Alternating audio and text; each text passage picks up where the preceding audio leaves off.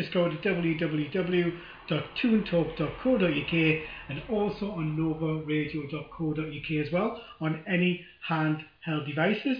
Uh, if you want to call the show, it's 01915389781. All things Newcastle, all things Sunderland, and maybe even a thing even little things about uh, Boro.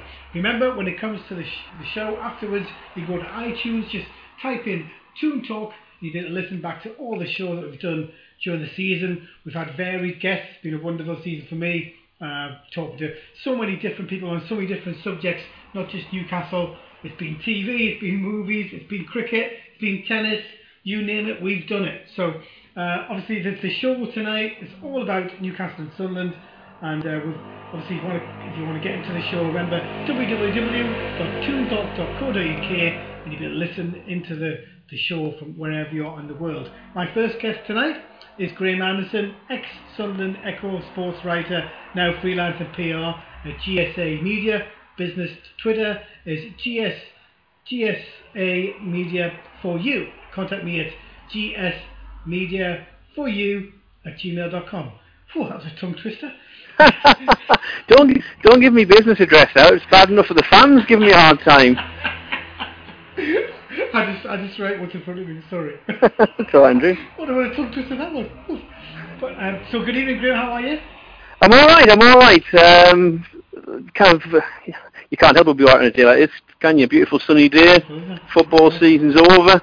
So for Newcastle, it can take a rest, and for Sunderland fans, they can try and forget the pain. I, th- I think uh, it's interesting when it comes to Sunderland how they, when it comes to change, they're changing owner.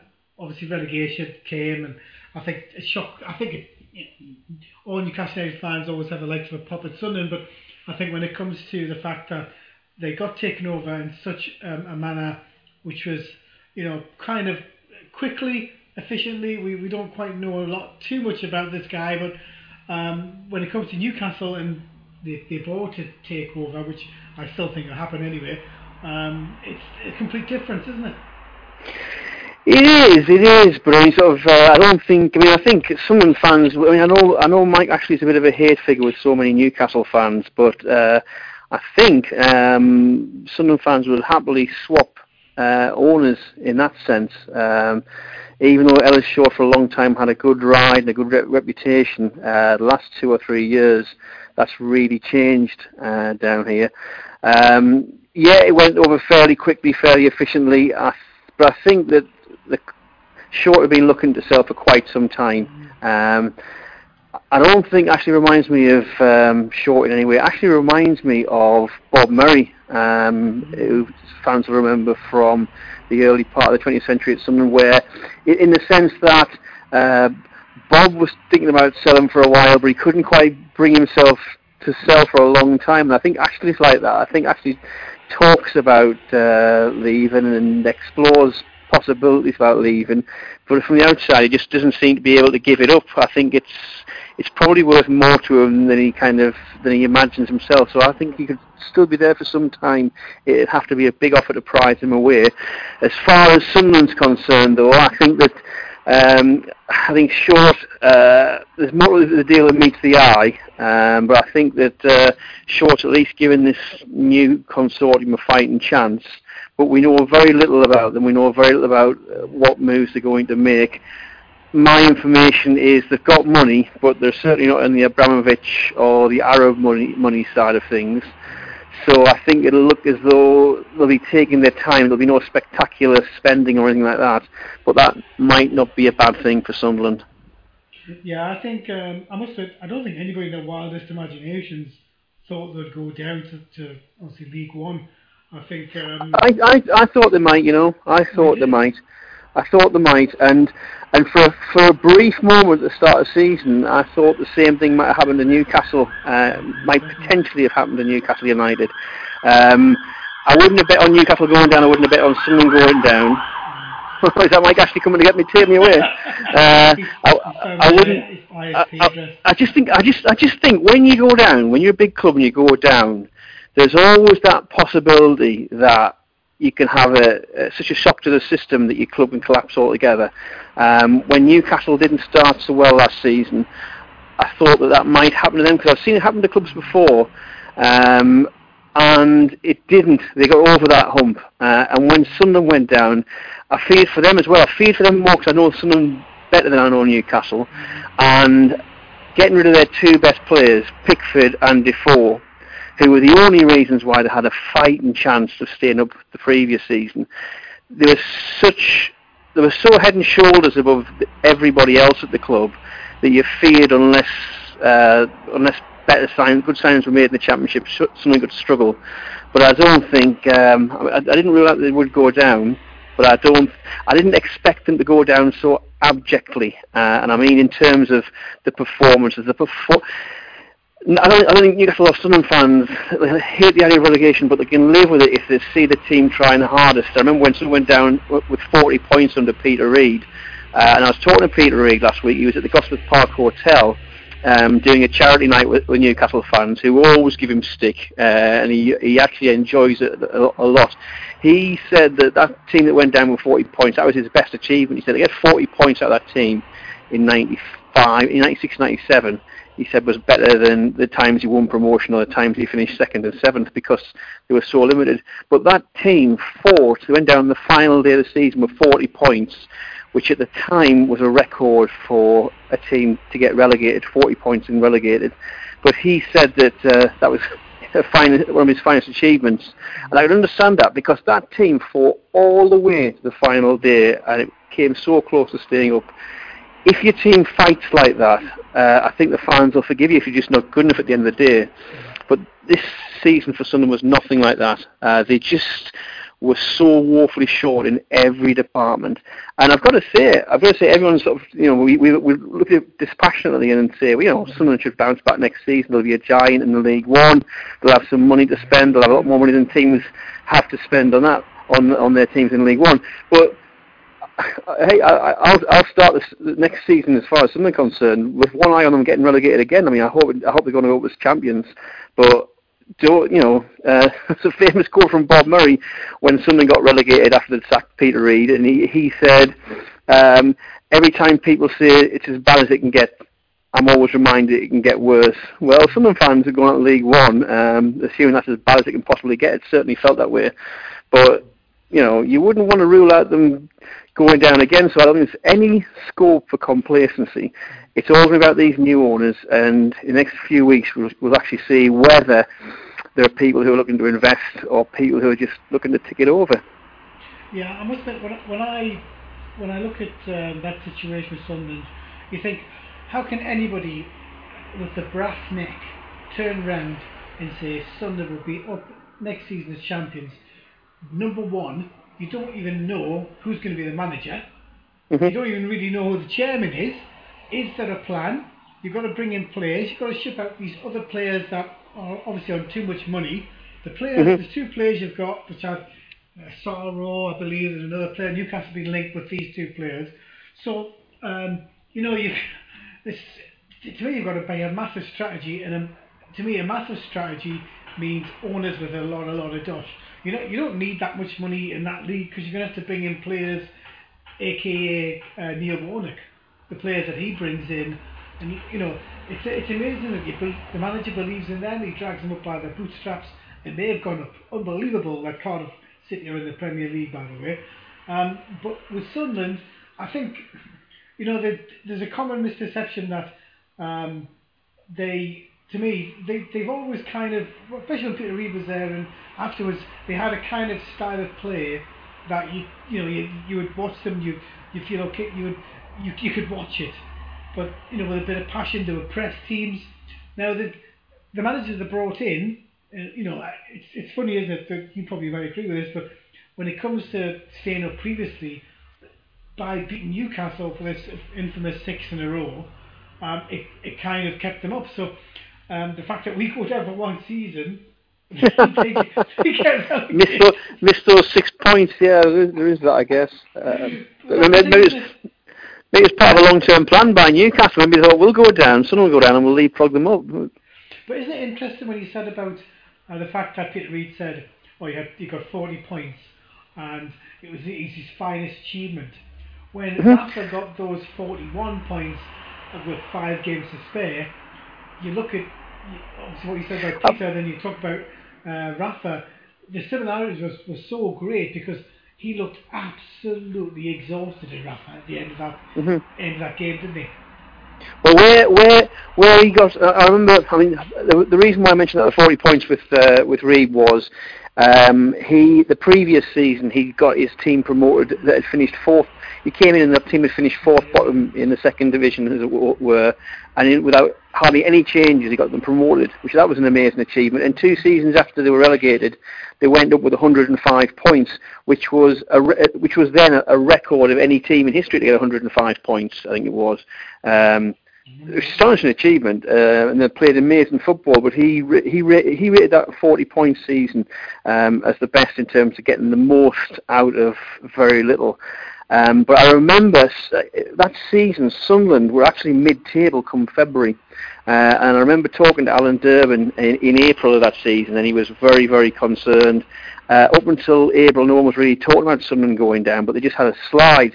And he said the worst possible time to have a slide is in April. He said he said he said, he said it's happened so many times before, where teams looking safe, and then all of a sudden they get dragged into it and they just cannot buy a win.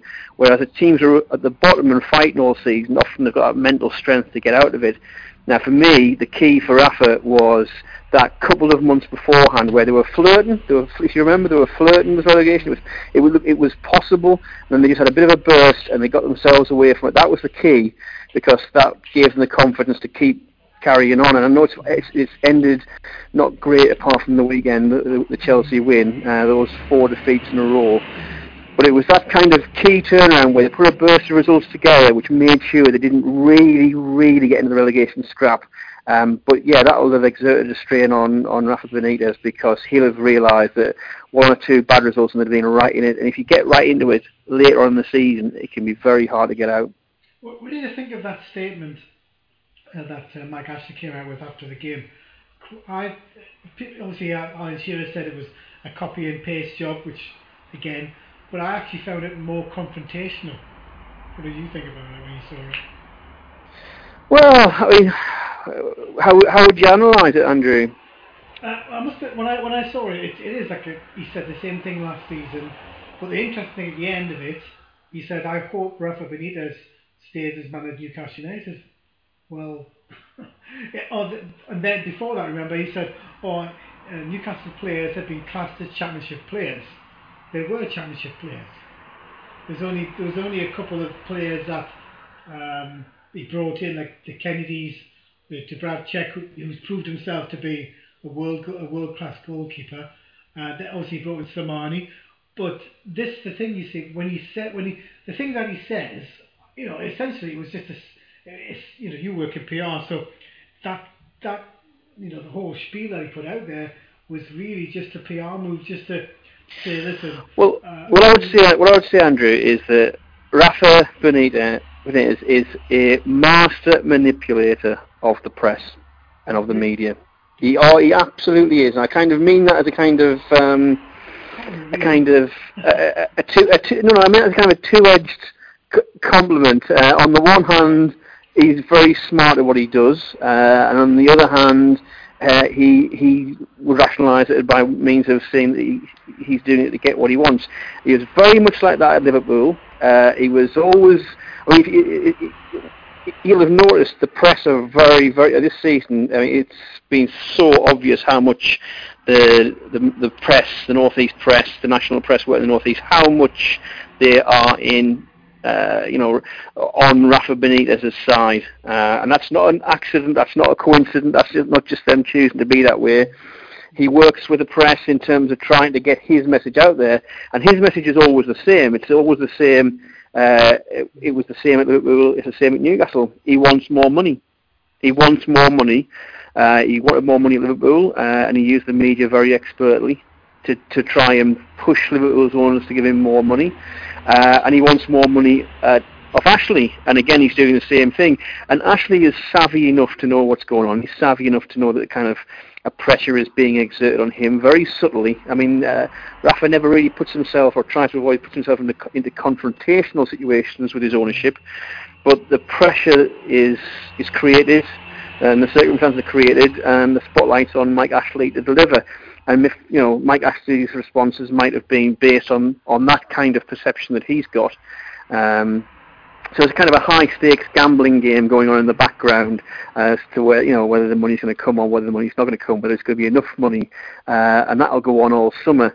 Uh, but you've got two very experienced people in Ashley and Benitez in, nowadays in terms of how they play this game.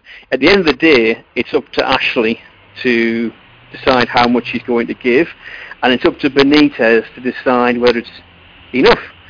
But I think that um, with his comments, was kind of trying to maybe send the message that he wasn't going to be held to ransom.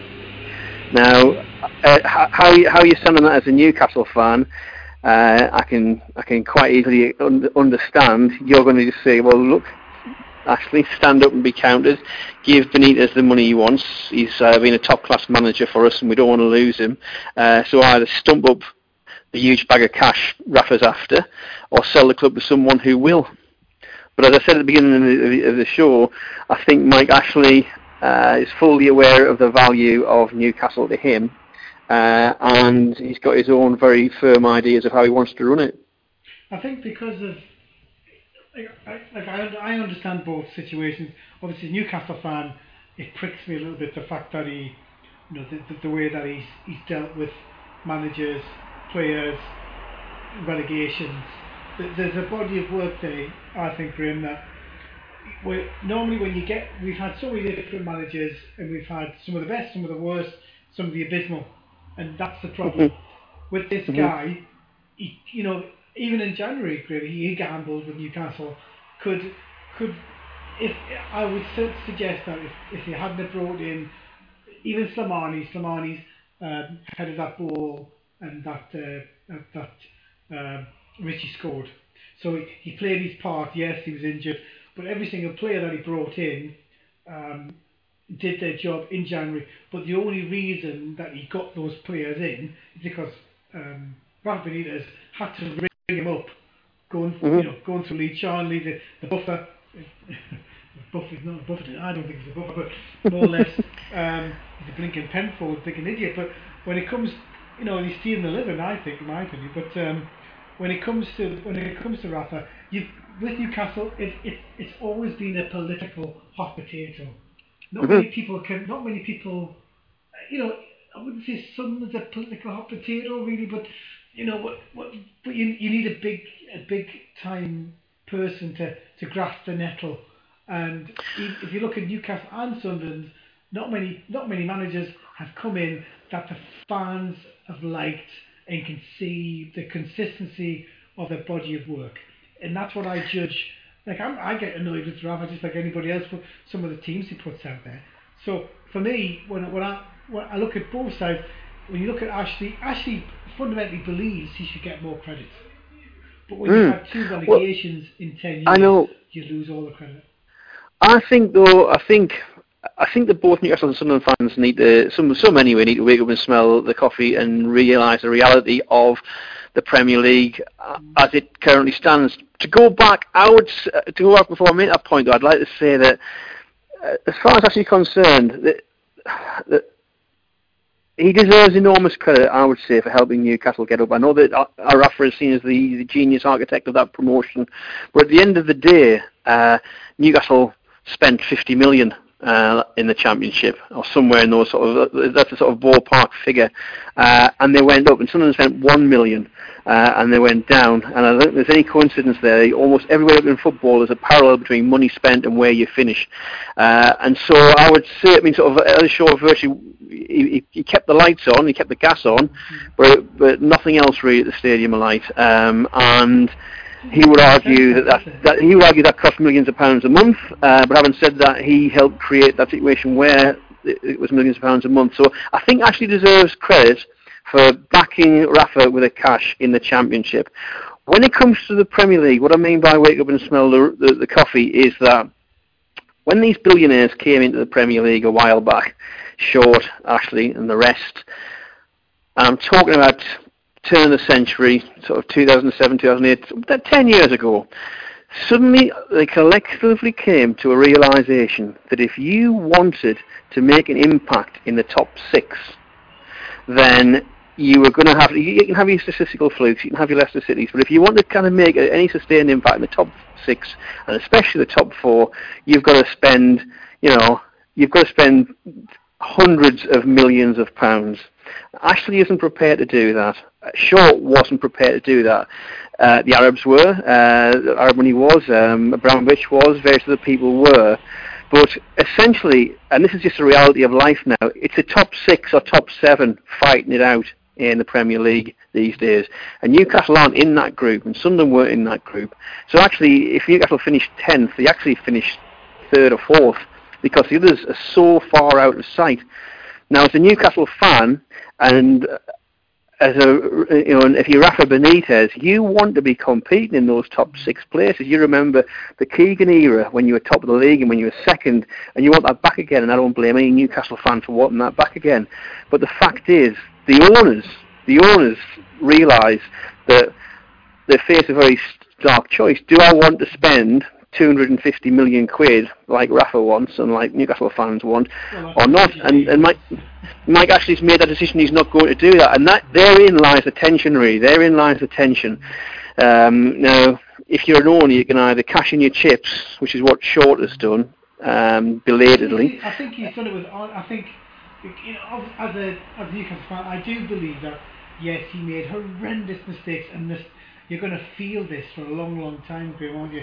But the thing is, at least, at least, comparatively, at the end, he's bitten the bullet and he says, okay, I'm going to clear all the debt. And give me your thoughts on that because I thought I thought that was. I don't know if I don't know. I don't know. I don't know if that's uh, entirely accurate. Uh, I could be completely wrong here. I know that PR-wise, it looks as though Ellis has got rid of all the debt. Uh, it might be that he's got rid of all the debt at the, at the moment, and if Sunderland get in the Premier League, there might be some of that money being paid back. If that's the case, then I think that um, I don't think Sunderland fans would argue if the, if the if the deal was right. Well, I'm I'm leaving you debt. Ellis Short was the only debtor, so the, the the money the club owed was owed to Ellis Short. Now it might be that under the terms of the deal, he has agreed not to call in that debt for a few years until someone get back in the Premier League, and then to get back in the Premier League, he starts getting some of his money back. I think if that emerges as, as really the case, and um, and it might be, I don't think any Sunderland fans would object too much. They'll probably say, well, fair dues, just get us back in the Premier League, and we don't mind giving Short some of his money back. So I don't know the exact circumstances of it. It might be that Ellis's generosity has been overstated. I don't think Newcastle fans can use that as a template and say, why doesn't Ashley just do what Short does and, and write the money off? At the the day, these businessmen are unlikely to wipe off huge amounts of money.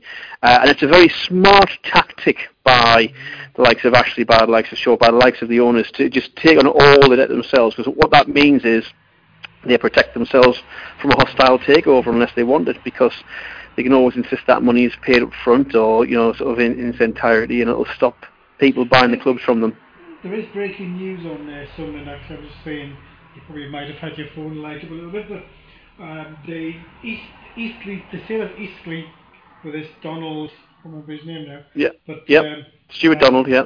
Stuart Donald, yeah. Um, basically, Stuart Donald has sold to Eastleigh, which means the ramifications are for Sunderland that uh, he can actually then take over um, Sunderland. Yes. I think the one thing we can see about him, he's not shy when it comes to talking about Eastleigh. I've, I've seen various things that when he has been talking talking to Eastleigh, he goes on once a week on the radio, talks about the club and what they're going to what they're going to do, how they're going to go about it, and mm-hmm. uh, so that's I think when it comes to wanting a heartbeat behind the scenes, like when you look at Ashley, you look at Short, who do a runner who won't even want don't want to get involved in any anything like that. PR wise, it's a that's a it's a good tactic to get out there and to. I think with this guy is when I did see him, what was your observations? Because I, I just saw pictures of him and a little bit of back and a little bit of comments, but you know you, you think Arthur Daley when he he didn't even wear right he didn't even wear a red tie for God's sake. I, I think uh, I'm I'm less interested in any of that. I really am. I mean, I'm less I'm less interested in how tall he is, how much hair he has, what he wears, what he has for breakfast. Not interested in any of that really. Um, I, I think I'm interested in whether he has the club's interest at heart, and I'm interested in how much money he represents behind him. I think that's the key. I think that's the key side of things. I think there was a time where your chairman used to come over and want you to be in his image and want to be kind of like you know the, the paternal overlord uh, and wanted to milk the fame. I think it's less the case now. These are financial transactions. These are financial consortiums. Um, obviously, Stuart Donald is the front man. He's not like an Ashley or a Short where he is the super rich owner. Um, but I don't think it's a bad thing. I think it's a bad thing necessarily. I think he was genuinely passionate about Eastleigh. He'll have learned a lot over those eight years or so with Eastleigh. It's more about what are the plans and the strategy of the of the financial people who are behind them. Now, the one thing I found a bit encouraging was where Stuart Donald said that uh, they'd been looking for a club. Uh, they'd been looking for a club, and then when something came up, it was a no-brainer for them. Now, some Sunderland fans might not be impressed by that. They might think, well, they were looking for a club, so they, you know they weren't passionate about mm. Sunderland. They weren't like that uh, that group of film producers or whatever from America who were ru- ru- uh, rumored to be interested in uh, in buying the club last year. Big Sunderland fans. No, that, that didn't bother me. It didn't bother me that he doesn't have a connection with the area or with the club.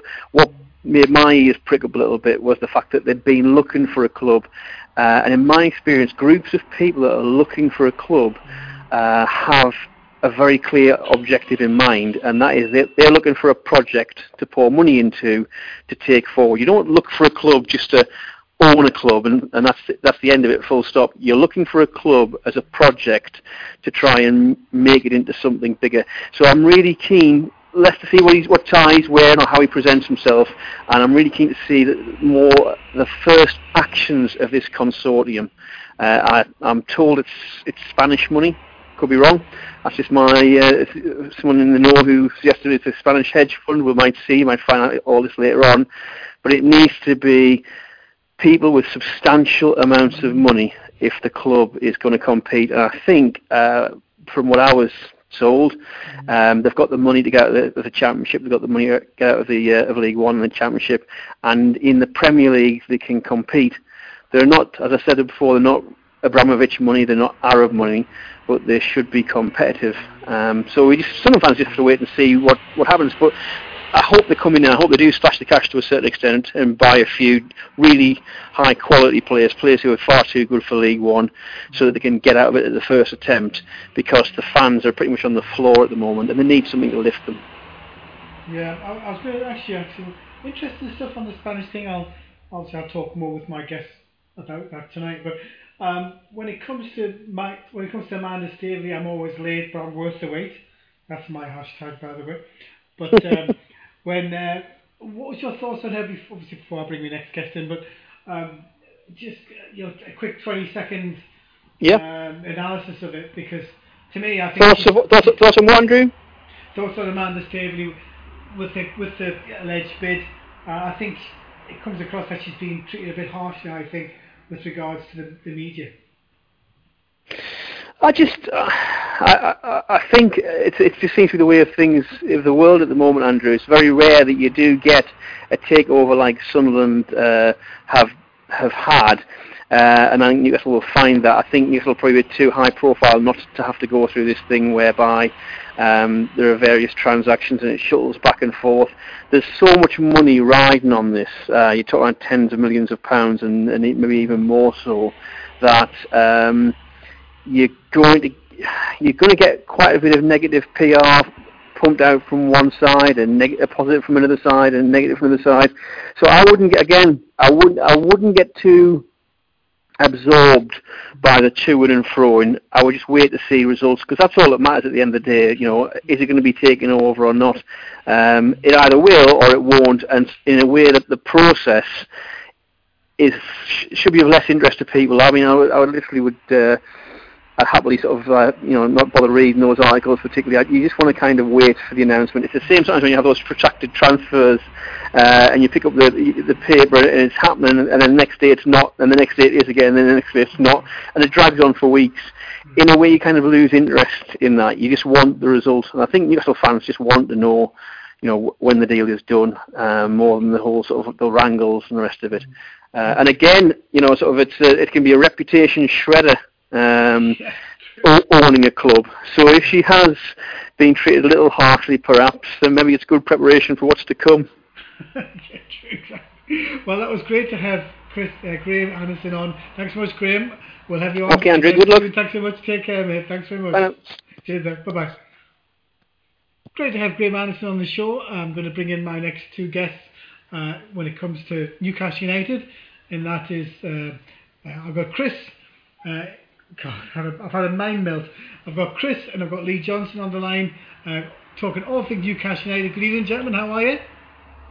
Doing just fine. Very good, very good. You can hear you, you, can't hear any. Um, I've, I've, got my plugs in, so hopefully you can both hear me without any um, background noise.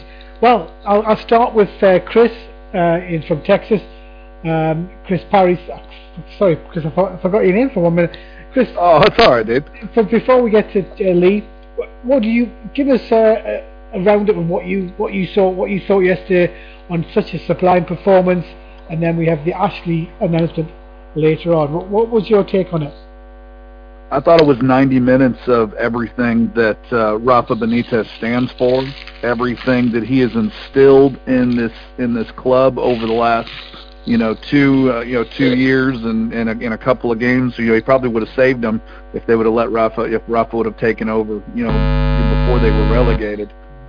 Uh, I, I just thought it was fantastic. Like, I mean, I, you saw I tweeted as like they should basically they should give the team a standing ovation going off at halftime because they completely just Chelsea had to win that game, but you would not have known that based on how Newcastle played compared to Chelsea. It was fantastic. It was fantastic. And then, yeah, it would have been so typical for Giroud to to level the yeah. score on just a ridiculous flick after Newcastle just had dominated the entire match. But good old Dubravka came up with the save, and that was it. That was their only shot. Because from that point on, it was party time for everyone who loves the black and white. I mean, it was uh, goals were flying in dominance, and you could have you guys ever seen Chelsea that demoralized? Like they just didn't want to be there, and I just thought that was crazy since they're a top five, you know, top five club.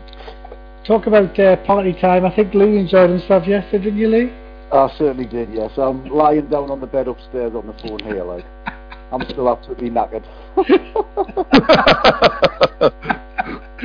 I must admit, it was a sensation performance, wasn't it? I didn't get into uh, quarter three in the morning. My missus wasn't very happy.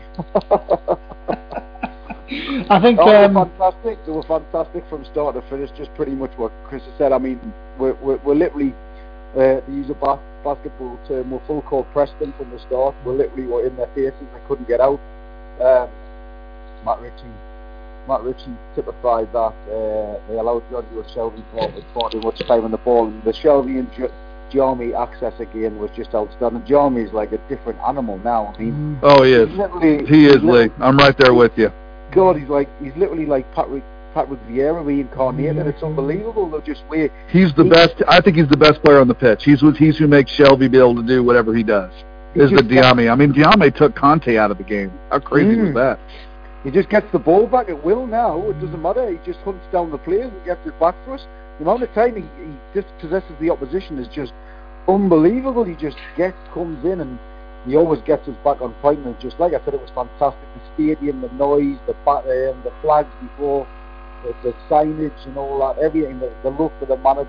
It's just everything's just everything's great. But you know, obviously, uh, what do you call? He's probably sitting in um, Snake Mountain at the minute, decide what he's going to do in the summer. So I'm just a little bit concerned as always.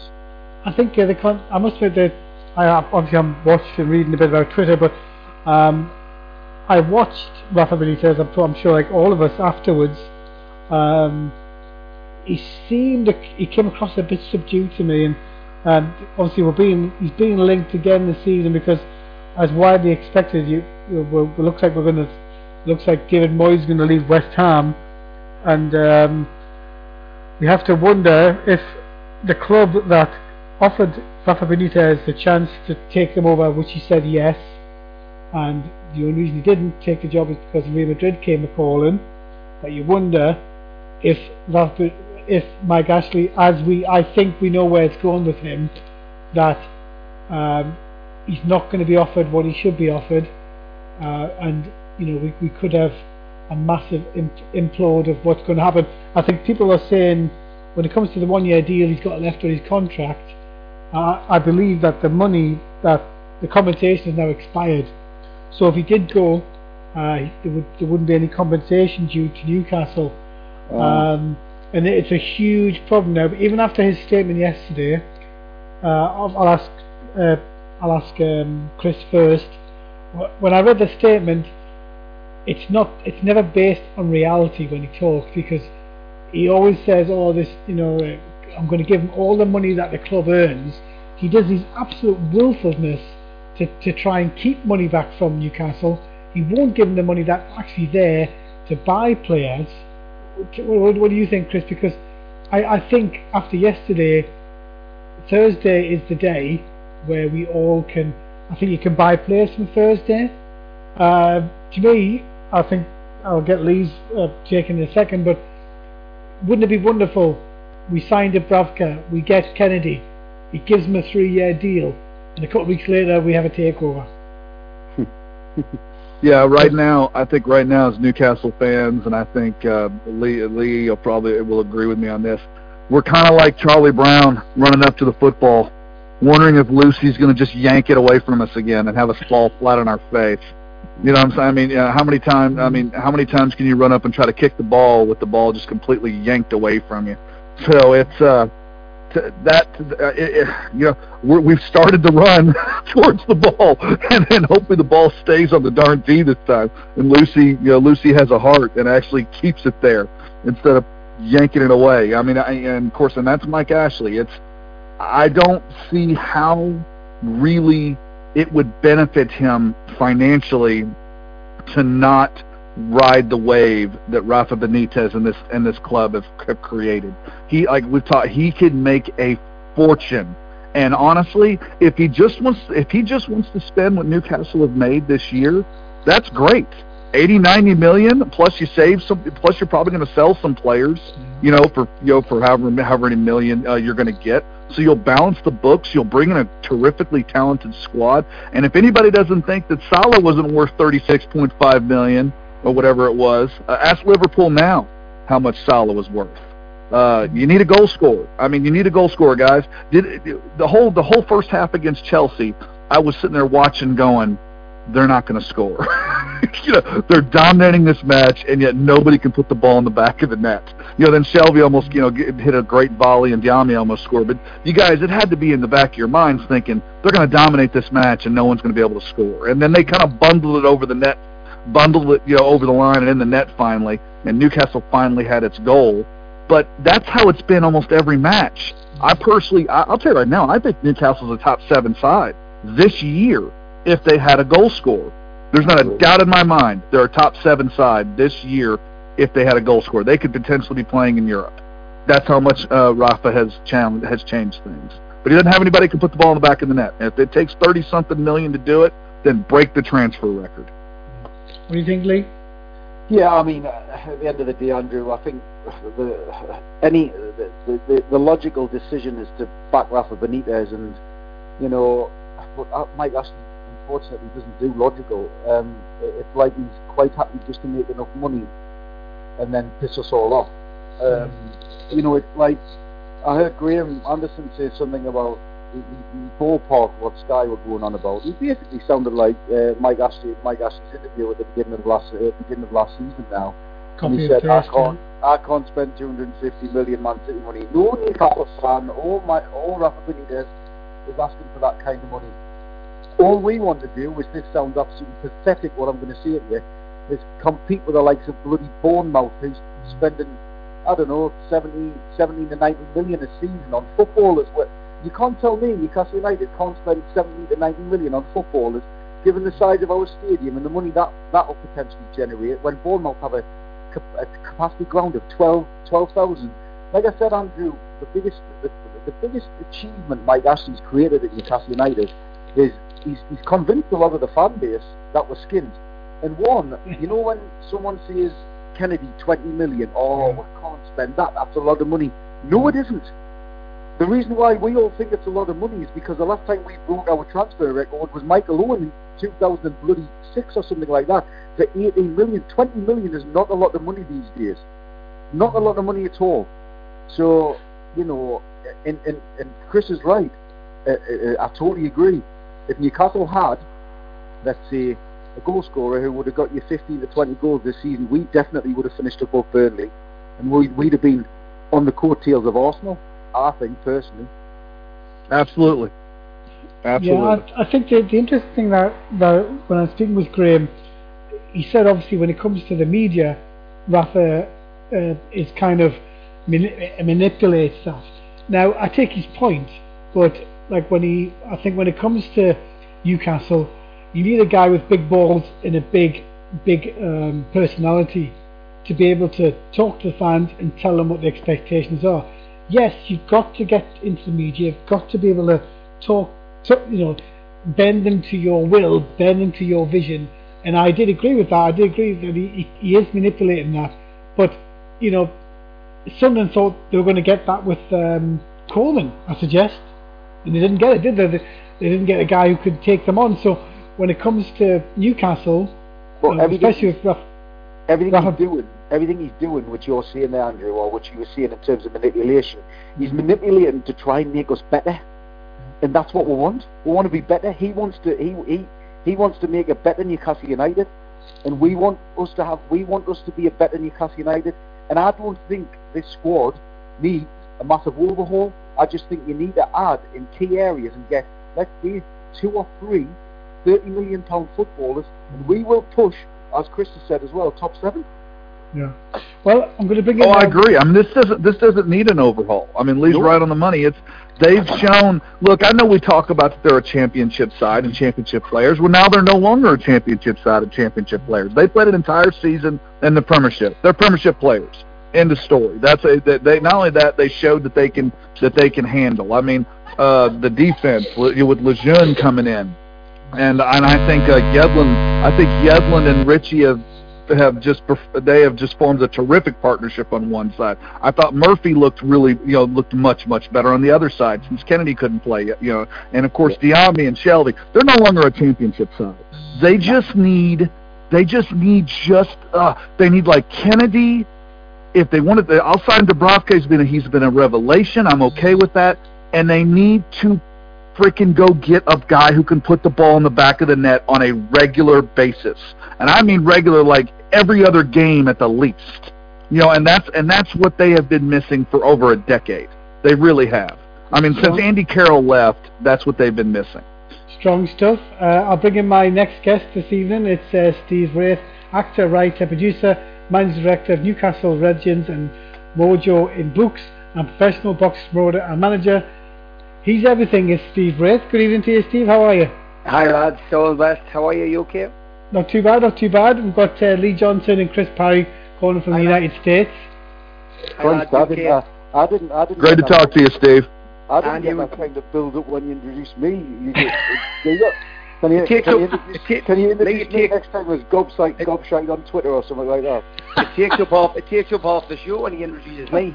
I was like, my gosh, I know all he says to me is Chris from Texas. You know, I mean, I actually went to say Your Royal Highness Steve Wraith. Don't, for God's sake, make his head explode even more, for God's sake. So, t- so tell me, Steve, you were with Rafa Benitez, so you can tell Chris and Lee uh, what that was like yesterday, and obviously Yeah, you I can mean, talk um, to us about the match and the and Mike Yeah, Ashley's yeah. statement.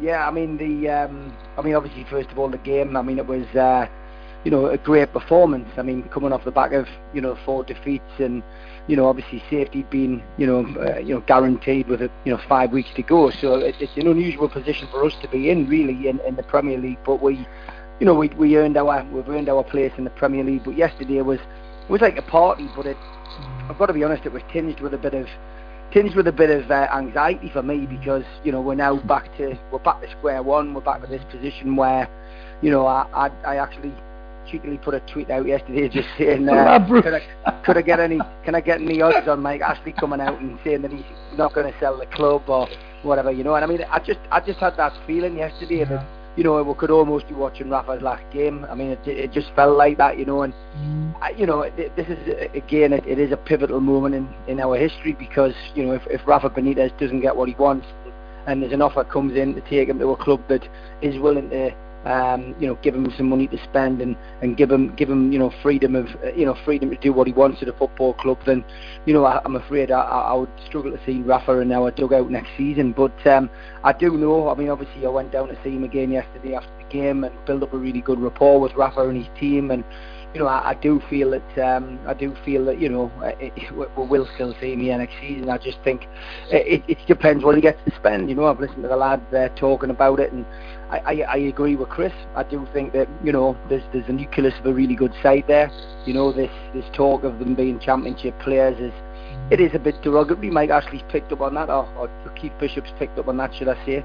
And and, and essentially you know, you know they are Premier League players now, and um, Rafa's Rafa's developed a, a really good squad. He's, he's bought wisely with the, the, you know the measly spend that he had over the over the course of the two windows, and you know with the exception probably of Slimani, he you know he did well in the loan market in, in January as well. So you know it's it's been a it's been an enjoyable season. I've enjoyed it. It's been it hasn't you know it's it's not what it's not what you would probably have expected. You know we've we've been quite defensive in in games, but that's the way Rafa sets up. But it's it's a defensive game which I enjoy watching, and I know I was in a minority with the Man City game, but I thoroughly enjoyed watching that game where we kept them, you know, we kept them tight, and you know we came away with a narrow defeat. I actually enjoyed that game, and it was a ta- it was just watching the tactics, you know, watching the tactics and, and how he adapted to, to, to try and stop Man City in that particular game. And other teams followed on from Rafa's Rafa's the way Rafa set up, and you know, it, it's you know it, it's been enjoyable. But I think um, you know Rafa Rafa was you know he was happy last night, obviously with the performance. Um, you know, and and just seeing a few of the lads pop in to see him as you know as, as they headed off to the you know for that break, it was um, quite quite emotional time to be there, and um, I just hope he gets the money that he that, you know that he that he needs, and I, I get the impression that he's you know he he does want a considerable amount. He does want to take this club to the next level. Uh, will he get it? you know, who knows? I mean, yeah, Mike Ashley, you know, he, he lies constantly. Um, you know, you know, he, he's got a track record of that, and he and he's now just come out simply with a copy and paste version of last year's announcement. You know, Rafa gets what, you know, what what he earns, kind of thing. You know, what whatever the club makes. Now, you know, I'll presume that's after after the running costs, you know, uh, you know, of the, of the club, etc., are paid. What, what what do we end up with, Andrew? You know, it could be 40 million, could be 50 million. Um, you know, it's going to be. I would imagine we'll get slightly more than we got this season, but but not a great deal more. You know. I think they keep on saying it's like I know Chris Holt has, keeps on saying it's going to be around 70 million, and but you know that the worst thing about yesterday, I must admit, I'm, I'm like you. I'm sure that's the same as the lads, but you do feel something bad's coming, and you know even tonight, uh, West Ham United, as Pete Graves mentioned last season they looked like they're going to get rid of, or he's going to leave. Uh, Chris Mo- uh, David Moyes is going to leave West Ham mm. United. Now, I, I further understand that this six million pound, which I don't know what's who's saying what about this because it's completely wrong, but I know fine well, and I'm not sure if anybody knows this, but um, the six million pounds that was there to release clause for for Benitez is no longer it's no longer there because it's been there long enough now for no real release clause to be paid. And I've mentioned this a couple of times now, but the fact that Benitez said yes to West Ham and then uh, had to get out the contract uh, because West Ham seen the fact that he's going to Real Madrid, the, the, everybody now has seen his body of work going from mm. the uh, going from the extreme with Newcastle to the to the heights of Liverpool. Now, yeah. with this, this is the thing I don't understand. I might, I might, it might come across as in a bad word, but what is she waiting for? If, Amanda. Bid, yeah, because it's 350 million. We all understand that's the, the, the official figure. Now, I'll tell you, I'll tell you, I'll tell you exactly what she, I'll tell you exactly what she's waiting for. She's waiting for a definitive price to be um, to, to be given to her. I would imagine, because nobody uh, nobody knows what the price of the club is, and this guy keeps moving the goalpost. He's moved the goalpost continuously from from day one, from from the previous takeover attempt that that didn't make the papers a few years ago. Um, you know, to you know, the, the you know the, the one before that. Um, you know, he, he, he basically moves the goalposts, and I, I would imagine that if this deal does get done, it'll be done, you know, overnight. It won't be it won't be something that's in the media. Nobody will have any inkling about it. Um, Amanda Staveley is still there in the background and still still monitoring the situation and still keen on buying Newcastle United as far as I'm concerned. Um, but she needs to know what the price of the club is, and what what she won't want is um, a, a price to be given, and then a day later another price being you know the, the price being upped again, which is you know by all accounts what's happened in the past. So you know that's what that's what she'll want, um, and then you know it's up to her to see whether she can actually afford you know to spend the money that Mike Ashley wants. But I think we've you know I think there's still a bit to play in that. Um, I did genuinely think Mike Ashley would just come out and say the club wasn't for sale yesterday. I'm delighted that he didn't. So obviously the club remains for sale. Um, but it'll just be whether he gets the price that he wants, Andrew, and you know, um, you know, I, I think that'll run and run. I think I think our biggest concern is what Rafa gets in this transfer window. You know, Rafa can work under Ashley as long as Ashley gives him the money. Um, I, I, don't think there's any doubt, in, I don't think there's any doubt in that. Um, because obviously, you know, Lee Charnley does the work for, for Mike Ashley. So, you know, he, the relationship is, you know, it's probably not as good as it was, but they've still got a relationship. They still talk, and hopefully that, um, you know, hopefully that leads to some money being spent in the summer. Why, why would why would like why would Rafa? Because he's a strong personality. You know, it's not it's not something we don't know. But why would he not say to Mike Ashley, okay, I'll meet you in London the next three days uh, for a face-to-face chat? Do you not think? Do you not think they've tried? Do you not think they'll have tried that, though, Andrew? Um, you know, Mike Ashley hasn't been to a game all season. You know, he was at the Spurs game at the start of the season because, you know, he, he, he's a Spurs man. Um, you know, if he's got an affiliation with a club, it is Spurs. And, you know, do you not think Rafa and his people have wanted this meeting? But obviously this meeting hasn't been forthcoming, you know, for whatever reason. So, you know, Mike Ashley and Rafa have met once this season when he, you know, obviously when he turned up um, out of the blue. Well, it was, it was, well, no, it wasn't. It was last season, wasn't it? wasn't it? Yeah, last, yeah. yeah, last season, last season, this time last year. Just 12, 12 months since he's physically seen Mike Ashley to speak to, and it was for what all of seven and a half minutes. So, you know, you were there as well, you? yeah, you're looking at you're looking at a position which it's, it's just ridiculous. You know, um, everything goes through Lee Charnley. So, you know what happens. You know what happens over the next couple of months is going to be very interesting, but definitely pivotal to our our club's in our club's history. It's a big, big moment. I think um, I think when the, the it, it it's actually the, probably the one time that I can actually say I don't get what the end game is. I can understand. I don't get what the end game is other than other than to promote his sports brand globally, you know, which has always been his aim to promote Sports Direct. And I mean, you know, I hate to be the you, you don't want to be like the doom monger, but I'm sure Chris and, and Lee uh, probably you know feel the same way. But you know, why would he give it up now? You know what I mean? He's he's, he's stayed in the Premier League. He's you know he's he's, he's basically had a net spend of 19 million pounds and he's finished, you know, Rafa's finished 10th in the Premier League. Um, you know, netted them a nice, healthy, uh, you know, league position funding as well as the TV money. He's netted them a nice little, uh, nice little earner. And you know, if he could do it again next year with a, with slightly more investment, then why would Mike Ashley sell it? That doesn't, it just doesn't make sense to me. You know, because it's not as if it takes up too much of his time. You know, he's never here. So you know, he, he literally does it what he does with all these other businesses, um, puts somebody in control of it and lets them get on with it and comes in and checks the balance sheets every now and then to make sure things are working. So theoretically what Mike Ashley is probably thinking is the most important thing this summer is to get Rafa's signature again. You know what I mean? That's what he'll be thinking. Not not giving him money, but it's two way you know. And to get Rafa to sign a new contract, he's going to need to start playing ball financially. Otherwise, Rafa won't be here very long. What's your take? Hey, uh, Steve, I think. I, hey, so, so Steve, I think that if uh, if they can get Kenedy, like if like exactly what Andrew says, if they come out flying on Thursday, which I guess is the first day you can sign players, and they sign Kenedy, and they get Dubravka, you know, I could see I could see Benitez saying, okay, let's let's let's make this official. But yeah, if he's dragging his heels and messing around, um, like I said, Yeah. I think it's it's going to be just a frustrating. It'll be a frustrating summer. It's a great summer knowing that the that the club is going to be playing Premiership football. That's going to make it a great summer. But this is going to get old. Constantly seeing you know stuff on Twitter about this or that or this or that.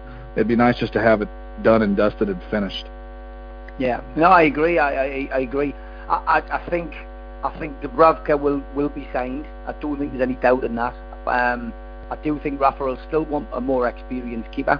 Um, and I do I think keep on reading that. I read that about another keeper. Did you? Yeah, they're don't looking. They're looking. PSG kid guy Yeah. from PSG. I do believe he'll bring another keeper in. Um, with Kenedy, I do think we'll we'll miss out on that. I think, depending on who's manager at Chelsea, you know, if Conte's still there, we may we may well get him on another. We, we may get him on a season-long loan. I know he's enjoyed himself here. Um, but as for a permanent deal, I, I don't know. Um, I, again, that comes down to finances. It comes down to whether. Uh, you know the money is there for Rafa to spend because you know if he only gets the minimal amount again and he does decide to stay and see out his contract, then you know his priority is he's already made clear as a striker. He, he will sign Dubravka, but he then he'll then have to look. He'll have to you know he'll have to re reevaluate you know what he needs to spend his money on. But he's desperate for a striker. Um, but at the moment we're in this position where we don't know what money there- there is to spend, and you you know you, you're more or less saying well the squad that's there at the minute is going to stay. You know no one is going to be allowed to leave until we know what's going on. So it's um, you're right. It's going to. I, I would imagine it'll drag on. I was hoping that I was hoping it wouldn't, but I, I can imagine it will. Um, and it's, of course, it's a shorter period of time to do business because it's a World Cup year. You know, you, you know, you, you you've got the build up now to the World Cup, and people don't do business when the World Cup's on. You know what I mean? Because prices can prices can go up or down. You know, depending on whether people are selected and, and whether they perform in the World Cup. You know, and you know, I mean, Yeah, you got to get it done before the World Cup starts. you either get it done before or you you know you're playing catch up and you've got to get it done afterwards. You know, but I would imagine I would imagine the finances we will have available we won't be we won't be signing anybody who has a great time at the World Cup. Oh, it'll it'll go down. It'll go down to freaking August like it always does. Yeah, I mean we it, might it's get, just. we might get a few extra quid from Mitrovic, of course, if he has a good World Cup. I think it's Mitchell. What do you think, Liam? What what uh, Steve said, and uh, it's it's interesting, isn't it? But I actually just think he looks exhausted. I I'm, I I looked at him. The eyes to me are very a gateway to Raf, to Rafa Benitez, and he, to me he looks absolutely exhausted by all of what's been going on. Uh, again, it's like it's probably because he's he's continuously pushing and pushing and pushing and trying to improve us. He is. There's no doubt about it. Um, and he, he probably he probably is exhausted. He's probably thinking, Jesus Christ, this man this man just won't allow us just to. And, and, and again, he's not asking for stupid money. He's just asking for us to be competitive, like I said, with the likes of Bournemouth in the transfer market. However, man, we can do that.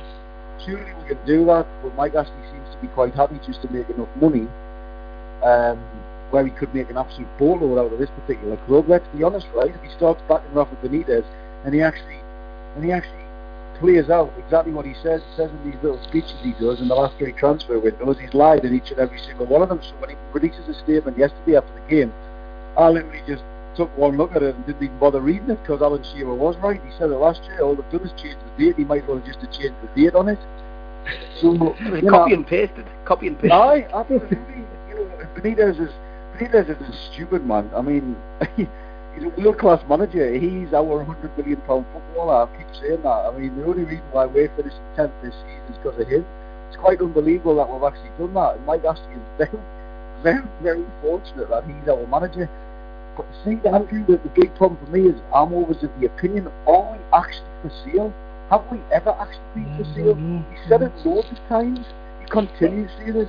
I mean, I The got one so thing- excited the one thing Christmas. I the got so thing- excited Christmas when I thought he was leaving. I really thought he was leaving, Yeah. and then I just thought, oh, he's, he's But not. when it comes when it comes to a sale, would you not like? I understand what uh, Steve says about um, we don't know what the price is, but obviously he's gone to Sky. And he says forty million, whatever, whatever it is, right?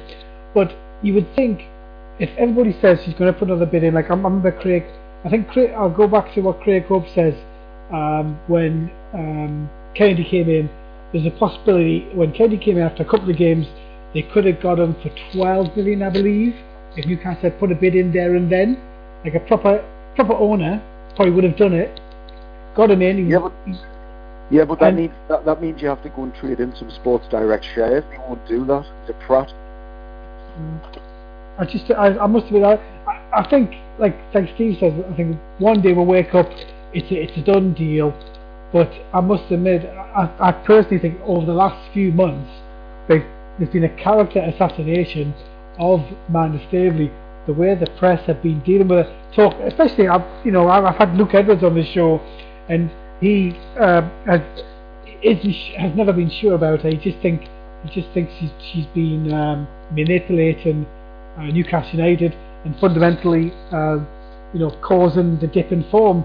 What do you think on that one, Steve? Because obviously there's so many it's, local it's journalists. It's def- I, I can categorically say that it's not the case. You know what I mean? And uh, you know, I've, I've met her. I've met her. You know, I've spoken to her. So, and, and I know, I know what the, the situation is. So, you know, I, I, I think, you know, we're into phase two now. Phase phase one was a PR battle between Keith Bishop and Amanda's PR team, um, which Mike Ashley won. Now he's, you know, he's very good at winning PR battles.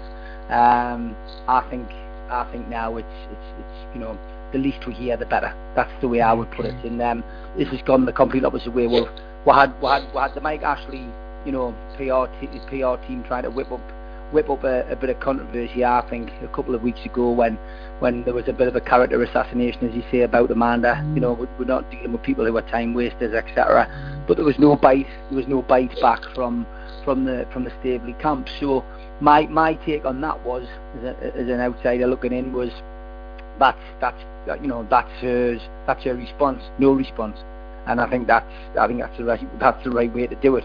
They they obviously want to get the deal done and they want to do it you know away from the public. So it'll be interesting to see how it develops. It'll be interesting to see how it develops. I, obviously, I hope it happens. I want to see I want to see it happen. Um, uh, but you know, will it happen? You know, uh, we're in the laps of the gods with it. Really, we are. But I, would love to. I'd love to see Amanda come back in and make a bid. But I think, you know, again, on the outside looking in, I feel like it should be. Uh, you know, it, it's probably down to the amount. You know, what is the amount? And you know, until you get a definitive answer of how much he actually wants for the club, then there's no takeover going to happen. Yeah, just just just wait and see yeah, just wait and see. Just wait and see. It's a there's two, they're the two burning questions. How much is the club worth, and how much is Rafa Benitez going to get to spend? You know, those are the two questions that we all want answered. You know, and it'll be, it, you know, it will, you know, it'll be an interesting summer. But let's just hope, let's just hope that, you know, first and foremost, that Rafa gets the money to spend. That that's the most important thing. A takeover, you know, it, it's if it's going to happen, it's, it's going to happen. Too, right? But I mean, it's a holiday, yeah. yeah. It, you know, but listen, it, it, we need what we need is what we need is money, you know, money. And if, if Mike Ashley gives Rafa Benitez, you know, a decent amount of money to spend in the summer, then you know, all all sorts of a takeover will you know will be will be on the will be in the back of people's minds. No one will have even given it a second thought. You know, it, it, the media will keep mentioning it and talking about it, etc. But I do feel that you know the big you know the big the big one that you want resolved now is you know Mike Ashley, you know, sitting down as you say with with Rafa in the next couple of you know the next couple of days would be ideal, and just saying, look, you know, well done. This is this is what we're going to give you. This is how this is how it's going to work. This is what you can have from sales. You know what I mean? And and this is it. And this is that's your accumulative pot. Um, you know, and if that happens, then we're going to see, you know, we'll, we'll see some progress next year. But I mean, you know, it's been a fantastic season, really. You know, we've we've we've, we've you know finished higher than I thought would finish. You know, I go down for a 14th, 15th place finish. Um, I did expect this to stay up, but it's been fantastic. You know, it's been some great games. Um, you know, some good, some good moments, and all the more credit to the team because you know that they really have been playing without a, a recognised Premier League striker. You know, I know Gayle's played in the Premier League, but um, you know, when you look at the forward line we've had for most of these games, to, to come away with to come away with Premiership survival, but to finish tenth with that with that team without a recognised number nine really has been has, has been a phenomenal effort on behalf of the team. You know. What if you had to put a price in it? What, what price do you think the agreement will come to? Well, he's obviously wanting 400 in excess of 400 million. I would say. Um, do I think that's what the club's worth? What you know, what is a football club worth? How do you work it out? Um, you know, you, you work you work out in the fan. You look at the fans. You look at you know, you look at the stadium, you look at the potential, um, but it's it's such a hard thing to, you know, it's a hard thing to put a price on. Um, you know, it's invaluable to me. It, you know, and every other fan who goes, you know what I mean. It's priceless, but um, but you have to put a price on it. And you know, you, we, we've always talked about actually getting his money back and a bit on top. That that's that's the way I've looked at it. So 400 million, yeah, I can imagine that's what it's going to be, 400 million plus. But I, I do fear that there's going to be a caveat in there of, of you know, some free advertising for a, for a period Yeah. of time. I can imagine, I can imagine that it's going to be something along the lines of, you know, 400 million plus five years free advertising in the stadium plus the shop the shop at the ground needs to remain a Sports Direct shop for, on a free lease or whatever. You know, it, that's what but that's what you expect from Mike Ashley. You know, he's, as as Lee's quite rightly said before, there he's a businessman. you know what I mean? And, and and he wants a bargain. He always wants a bargain. So and and, and will any forgetting you know not just Amanda, will any will any potential suitor go along with those kind of demands? Do you know what I mean? Will will they do it? You know, it depends how depends how much they want the football club. You know. And it depends who the other people are because we know Amanda's fronting it for for other people. Um, she's she's obviously going to be part of it. We're led to believe, but you know the Reuben brothers were obviously mentioned, and then you know Middle Eastern connections. So will these people go for that kind of scenario? You know, will, will- will they do it, uh, or will they just look at a will they look at a cheaper option? Who you know who knows? I think the word. Well, they'll probably. Hey, guys, Steve, guys, they'll, Yeah. they'll probably do something like I could see 400 million. For, I mean, guys, just to put this into perspective, the Carolina Panthers, the Carolina Panthers are about to be sold. Okay, the NFL Carolina Panthers for 2.25 billion. Okay, and they're not even considered a major. Yeah, NFL. Yeah, I mean, I mean, yeah, they went to the Super Bowl, but you know what I'm saying? They got Cam Newton, but they're not. Newcastle, as far as I'm concerned, can dominate the entire northern part of the UK for years, especially with Sunderland completely gone now. You know, in Middlesbrough, Str- you know, I mean, you have got the. That's the only club for so many people now in that region of uh, of the UK. To me, I, I think 400 million is a bargain. Pay it and go and, and, and take the club forward. I mean, this penny pinching stuff is kind of ridiculous. Whenever I think of what how much how much how much franchises cost in the states, and they don't they don't do think twice would- about it. it, I mean, it's only it's only a hypothetical question, but what would you you know what would you what would you say if you were going to buy a football club and you were hit with these demands of potentially having you know to, to you know let's just for argument's sake say five years advertising. I don't know what. By the way, I don't know whether this is you know actually. Oh, I tell of them I tell them to s- I tell them to stuff it. I tell them to stuff it. Here's 450 million. It's mine. Yeah. Get out. Yeah. You know what I'm saying? Now, but but see, Amanda's not doing that though. She's saying, well, 375, 385, 390. I mean, if you put in an out, if you put in the kind of offer that says all bets are off the table, this is my club, thanks for coming out, then I think then that's it. You shouldn't have to do anything that the uh, that, that the ownership wants. You write a check for 450 million. Yeah, yeah, and be yeah, done I with agree. I agree, but I think again it, it comes down to dealing with this guy. You know what I mean? And uh, he's he's he's just not he's not the easiest guy to deal with. You know, and he wants everything on his he he wants everything on his terms. And he's the kind of person if you do turn around and say, you know, well, you know, stuff it. We're not, you know, we'll pay you the money and that's it. Then he's not gonna he's not gonna budge. You know, he's not gonna budge. He's more likely to turn around and say, well, I'm not doing business with you. We've seen we've seen the way that he's he's dealt with Amanda already, you know, by you know dig, digging her out in the media and criticising her, and you know, it's it's just it's it's an, an unethical um, and rude way of doing business. He's a bully in, in business terms. I think that's the way that's the way I would describe him. You know. He probably wants to take it to this uh, infamous uh, power drinking thing. Yeah, see, yeah. To see if she can handle drinks.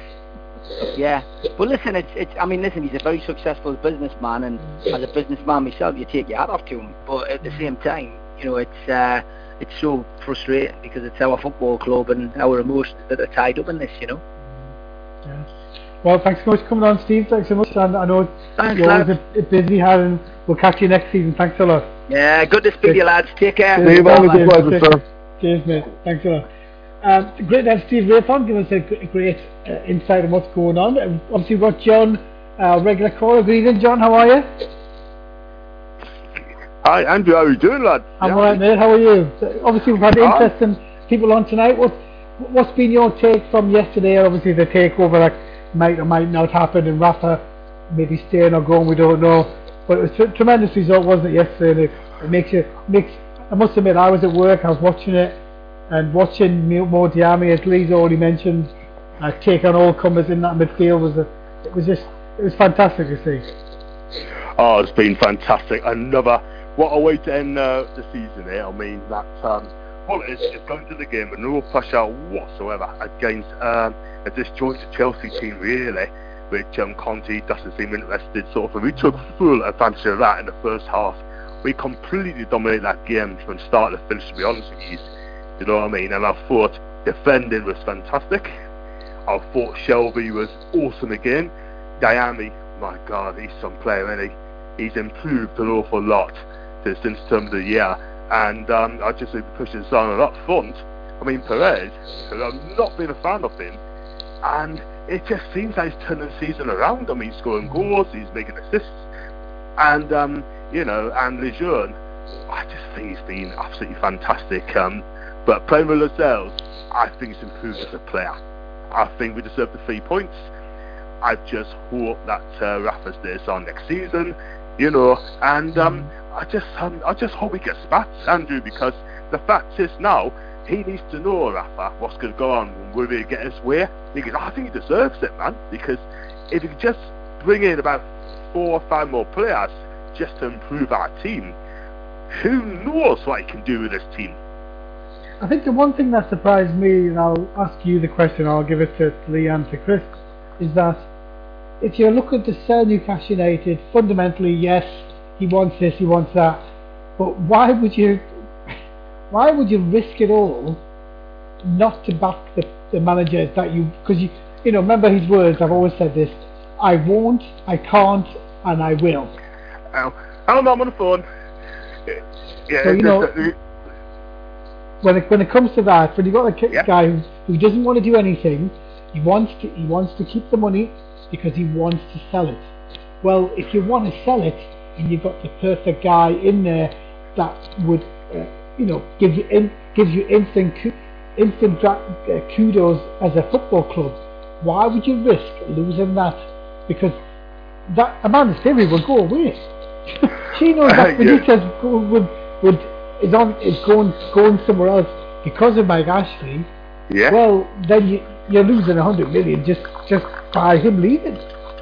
Andrew, I just don't understand Ashley's motives at the moment in time. That you got to ask a very good point.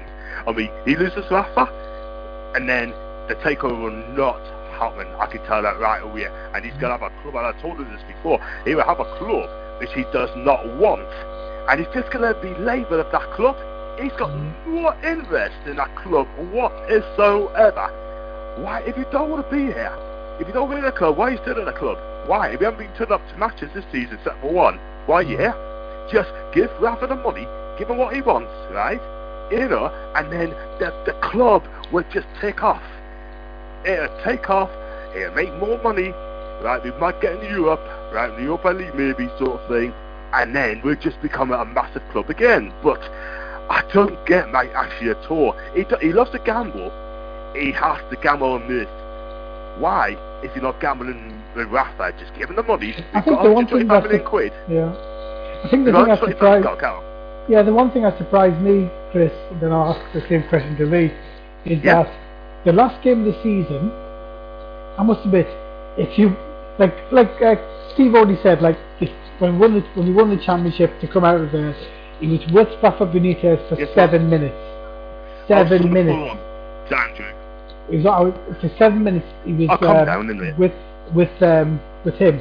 So Sorry. that to me tells you an awful lot about about Mike, Mike Ashley. He he won. He, he he understands that this manager is going to be more demanding uh, than any other manager he's had to deal with. He doesn't like it, but that's the problem, isn't it? He knows he's met his match. Hmm. What do you think, Chris? Well, I mean, he's uh, yeah, the only manager that that Newcastle have really had that had any type of cachet was was Keegan. And as much as we love Kevin Keegan, I mean, Keegan's never won anything. I mean, yeah, it's just it's uh, when you know as a manager, as I'm talking about. So here's a guy who has won the Champions League, who's led Liverpool to success, who's led so he can basically his record speaks for himself. So he's not going to back down from anybody. And he's the first. It's the first time that Ashley's really kind of then backed into a corner with regards to a manager that he cannot control, that he cannot. You know, Absolutely, now, I mean, he couldn't he couldn't control Keegan. Keegan said, "Screw it, I'm out of here." You know what I'm saying? So, but you know, the rest of the guys he's been able to kind of control, and with with with Rafa he can't. But here's the thing, and I cannot believe I'm saying this. Mike Ashley would go down as like the best owner ever if he just would back Rafa Benitez and let him take this club to heights that have not been seen since the late 90s. I mean, he he all of this stuff that that fans have dealt with and have gone through and relegation and everything like that, it all would be forgotten. well, not forgotten, but it would definitely be put on the back burner if he would just back the manager and let him let him go, let him take this to the heights that as supporters we've been waiting for. It's right there. It's right there. He took a team that was supposed to be scrapping for relegation and finished 10th. And that just tells you everything you need to know. Just back him. Back him and watch the money come rolling in since that's what you're all about is money. You don't have to go to the matches. You don't have to go to anything. Just keep signing the just keep having the checks roll in from all of the attendance records and the TV contracts and the international tours that Newcastle are going to do, and and we'll all love it as fans. You could stay away as long as Rafa stays and you give him money to improve the squad and take the squad further. And gentlemen, with that, I'm going to leave you guys after a terrific 2017 and 2018 season, and I look forward to many more fun-filled Monday afternoons for me. you know, Thanks next you know next year. Thanks, Chris. Appreciate it. It's been oh, great having you this All year. Have a cheers, good mate. one, mate. guys. Have a Always summer. great. Have a great, have a great summer. It sucks that the U.S. isn't in the World Cup, but I'll, I'll, I'll, I'll talk to you guys later. Cheers, now. Thank you. Take care, Chris. So, Lee, what do you what do you think? It's it's, it's I amazing. agree. Two point five million, sorry, two point five billion for the Carolina Panthers. Newcastle, a four hundred million. It's unbelievable, isn't it? Chris is right. This is right. What he's saying about. Um, let, let, let's be honest. If Mike Ashley apologised and started backing Rafa Benitez and started shining checks, I think most fans would let bygones be bygones or not. You know, at the end of the day, if if, if, if the football team becomes successful and he finances it in a way that you know, which backs Benitez, which can put us in a position where we can move forward, all fans will be fine with that. You know, they wouldn't. They're not going to bring up the past. They're not going to bring up stadium name changes. They're not going to bring up stuff like that. But what we do keep bringing up is the fact that he releases missions. He keeps releasing releasing releasing uh, mission statements, every single mission statement he's um, put forward under Rafa Benitez, he's lied. he's lied on. So you know, actions actions speak louder than words. So he he believes that he's gonna. Well, he said he's uh, he'll try and give Benitez every money uh, penny that's been generated again by by the full by the season. And I for all I understand, I think we're made about is it 120 million um, for the Premier place in the season. Is that right? Where 11 finished with 120 million. Yeah, I think he gained. I think he gained ten million just by that win by finishing tenth. So you know Um, they, that that there that there would say to me, you know, well, imagine if he did get Rafa Benitez was given 120 million. Bob Yeah. Jungle, Yeah. everyone's happy. There's no problem. He stays there. There's no, there's no there's no issue, and that's money generated because of the way he's got the team performing not this season. Not not not not, not and that's not because Mike Ashley's backed him. You know what I mean? And it, it, again, it, I don't think it needs a lot. I, I think it needs if you make three or four quality additions, quality additions to the lads you've got here now, with a with a, with a bit more about them, with a bit more with the same attitude and application, Andrew. Looking at the te- looking at the Premier League, which is a league within uh, uh, two leagues within itself. Now you've got the top six. Take that out of the equation. But Newcastle could be the best of the rest, in my view, under this manager. Lee, Lee, can I come in a second, mate? What you just said, my friends, what you just uh, just there, I can't add anything to that. You are absolutely right, mate. You're absolutely on the money. You get, if you just get three or four quality players, sort of thing, especially up front, we need, if you want to centre forward, you're going to get in the forwards, we need to spend over the top. We need to spend between 30 and 40 million pounds on a top quality striker. That's what Yep. we need. If you can get that, Lee, if you can get a top quality striker, and Newcastle, I tell you something, we do better than 10th. We could, we could get in the Europa League. I'm not Oh, asking they're not going to win the league. We're not going to get top four. But I tell you something, they need they need a top quality striker, and the striker I go for right if he gets all that money Rafa, okay, it's uh, Immobile for Lazio. If I if I get him, I don't know what it'd be worth, but he's fantastic. I watched a lot of Serie A football this season, and this guy, he scores scores, and he'd be fantastic if Rafa gets that back in. I think um, the the two obviously you're looking at Mitrovic. Uh, the interesting thing about Mitrovic, people say about Sorry, Mitrovic Mum. leaving, if he goes and Fulham don't go up, which I think is quite, uh, I think it's quite a strong possibility that Fulham won't go up anyway. But um, you, will he get twenty million for Mitrovic? You could get I- more. I- you could get more, Andrew, if um, if he has a good World Cup. Yeah, true. Yeah, Got yeah. to bear in mind, Middlesbrough. Got to bear in mind, Middlesbrough paid 15 million for Assombalonga last season. yeah. 15 million pounds, and bear in mind, Mitrovic has, Mitrovic has scored about. I think he's Mitrovic has scored actually more goals than him in half. Goals. Yeah. So you got to bear in mind if, if, if you in today's prices, Andrew, Mitrovic is probably your asking price or your starting price currently for Mitrovic. I would say is probably 20 million, and that's Yeah, without going to that's without going to the World Cup. Let's say he goes to the World Cup and scores four or five goals. You, you, you add another 10 million on there, mind. Yeah, possibly. It's going to be. I think. Um, I think when you comes to the this is the this is the issue, isn't it? Because now the, the because the the the transfer window is going to be now quite quite crushed down in the World Cup. You've essentially got to do your business well from Thursday. Well, you'll have Really? all, you'll, you'll have everything lined up, Andrew. You, you Yeah, know you will. You'll have everything ready to go. You'll have a contingency plan that will be ready to go, and you'll just need, you'll just need the yes or no. He'll be ready to go. You'll, you'll have everything ready. We'll, have an answer this week, I think, because he, he's key Yeah, on okay. preparation, Andrew. Yeah. Key on preparation. He always is. You'll be planning. he- he- The minute the game finished yesterday, when he was doing the lap of honour, he would have been thinking about next season. That's what he's like. He, ne- he, ne- he never switches off. He'll want to improve the club next season, and he'll ju- he needs the green light. But if he gets the green light this time, he's literally got to Mike, got Mike Ashley to sign the green light in blood. Can you, can you imagine? Do you think the, do you think Mike Ashley this week, John, will get the green light like Lee says? Give the green light for Rafa for signings. Yeah. And to I tell money. you what, this is the time. This is a massive time in the summer. He has to do things early because he cannot afford to to go through what happened last season where he lined up a couple of players through only to be blocked at the last minute. It has to be early. If the signing's got to make, it's got to get out Dubravka, right? Um, he's got to get him signed up. Kenedy, it's going to be very difficult because there'll be other clubs he's going through as well, and also Steve said earlier on there could be a new manager at Chelsea. He might like to see him as well. So we need to get these players in, get them in early, get them into pre-season, right? We can't afford to drag on and on and on like last season. It's got to be early. The window's opening on Thursday, I think it is Yeah, and Thursday. you yeah. got and you got to get them in straight away.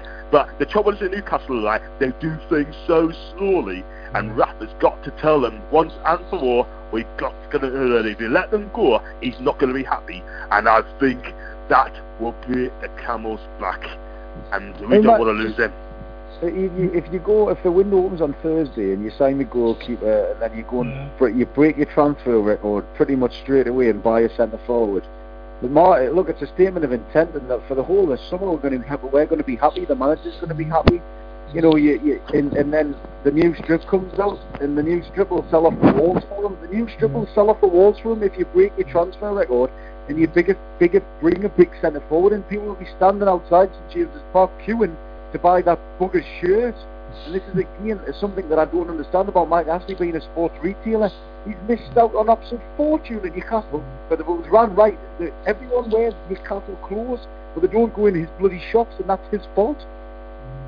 I know that that it was interesting when um when uh, uh, Steve mentioned the fact that when it comes to when it comes to the, the fact that any deal would would include um, would include the uh, you know using the uh, using his shop for the shirts.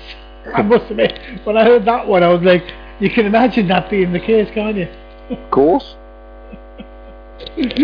well, it's been a great season. I can see, uh, I can just see uh, John's just come back in. well, it's been a good season. Thanks so much for being on, gentlemen, and uh, we'll start the season again. Uh, if, if anything else happens uh, regarding any takeover, we'll come back on. We'll, we'll come back online uh, to do to to do a show. Let's hope it's going to be the next week or so. But uh, thanks very much, Gemma, for being on the show this, this year. I do appreciate it. Thanks very much. No problem. Thanks a lot. And before Thanks, I go, Lee. Thanks, very- John. Before I go very quickly, right, it's been Yeah. fantastic. Thanks so much for having us on this season. It's been um, one. It's been absolutely fantastic. It's been a fantastic season, and it's been fantastic talking to you guys and Toon Talk. And let's keep it going. Yeah, we will, and uh, I, I might be uh, eventually working for being in sports. So if we ever do that, I'll bring.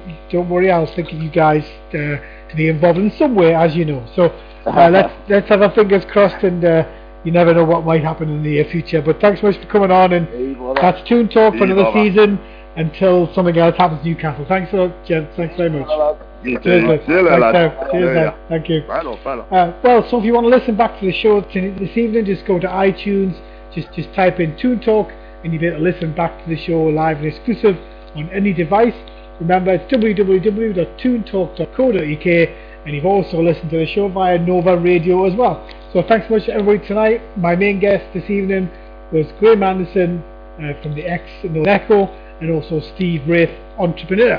And my main guests in the season have been um, uh, Steve Hasty and uh, Neil Mitchell. Without them two uh, with the show, uh, the show would not have been what it has been the uh, la- in the last couple of years. So thank you very, thanks so much to them too, especially. So look forward to next season. Let's see where we go. Newcastle United, live and breathe it. Let's go again.